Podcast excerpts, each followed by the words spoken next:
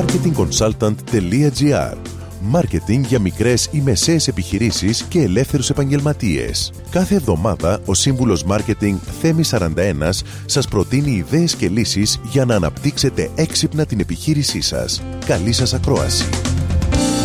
Γεια σας. Τι είναι η αυθεντικότητα και πόσο σημαντική είναι για το κοινό μας; Αυθεντική επιχείρηση δεν είναι απαραίτητα εκείνη που παράγει κάτι μοναδικό, αλλά εκείνη που το παρουσιάζει ως κάτι μοναδικό. Είναι πολύ σημαντικό στις ημέρες μας να γνωρίζει ο άμεσα ενδιαφερόμενος όσα περισσότερα μπορεί για το προϊόν που τον ενδιαφέρει.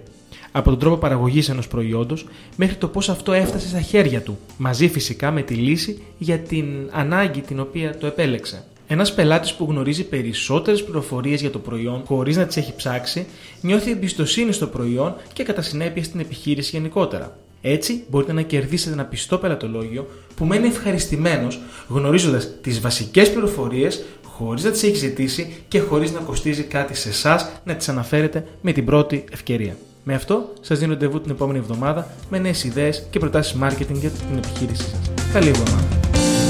Μόλις ακούσατε τις ιδέες και τις λύσεις που προτείνει ο σύμβουλος Μάρκετινγκ Θέμη 41 για την έξυπνη ανάπτυξη της επιχείρησής σας. Ραντεβού με νέες προτάσεις την άλλη εβδομάδα.